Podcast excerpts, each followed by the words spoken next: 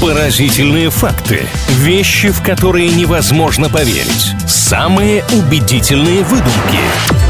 Правдивая ложь на правильном радио. Я уж не знаю, со всеми или нет, но со многими точно в детстве родители или воспитатели или учителя в начальной школе играли в такую игру «Верю, не верю». Вот примерно этим же занимаемся в рубрике «Правдивая ложь». Делимся интересными фактами. Правда, часть этой информации иногда вымышленная. Какие утверждения попадутся нам сегодня, узнаем в самое ближайшее время. Маша, привет. Здравствуй, Илья. Сегодня проверим, насколько ты честный и насколько наивная я. Ну, вряд ли эта игра проверка проверка на честность, а вот вашу интуицию мы сейчас, так сказать, погоняем. Поехали, начнем с такого короткого. Правда ли, что баклажаны бывают красными? Честно скажу, я не фанатка этого овоща. Я даже с традиционной этой версией не особо близко знакома. Мне тоже не нравится, но мы сейчас не о вкусовых предпочтениях, Мария. Но столько бывает видов различных фруктов, ягод, орехов и в том числе овощей, что я не удивлюсь, красный не самый редкий цвет. Может быть, красный баклажан существует? Ну, вы такой хоть раз видели? Я нет, не встречала. Но правильно сделали, что поверили, потому что баклажаны бывают красными, бывают оранжевыми, бывают белыми, сорта есть самые-самые разные. Но вот в частности есть сорт красный рафлет.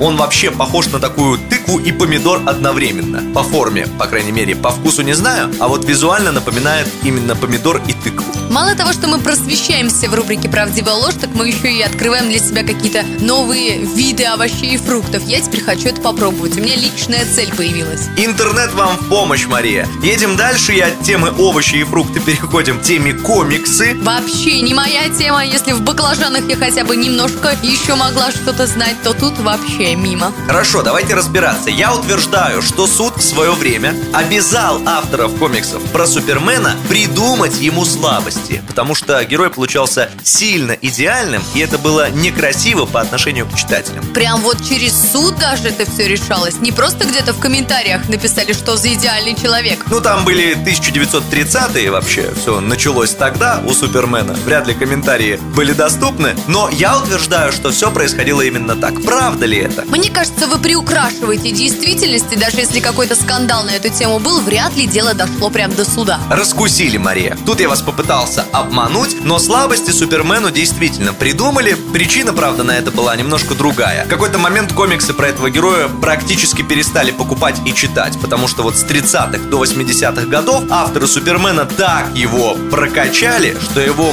невозможно было победить, ему никто не был страшен, он мог практически все что угодно, и людям было неинтересно про это читать. Поэтому было решено, у Супермена должны быть недостатки. 1-1 сегодня, ничья. Правдивая ложь на правильном радио.